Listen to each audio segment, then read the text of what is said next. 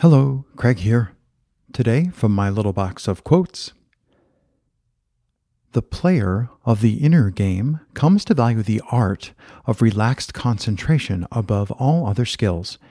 He discovers the true basis for self confidence, and he learns that the secret to winning any game lies in not trying too hard.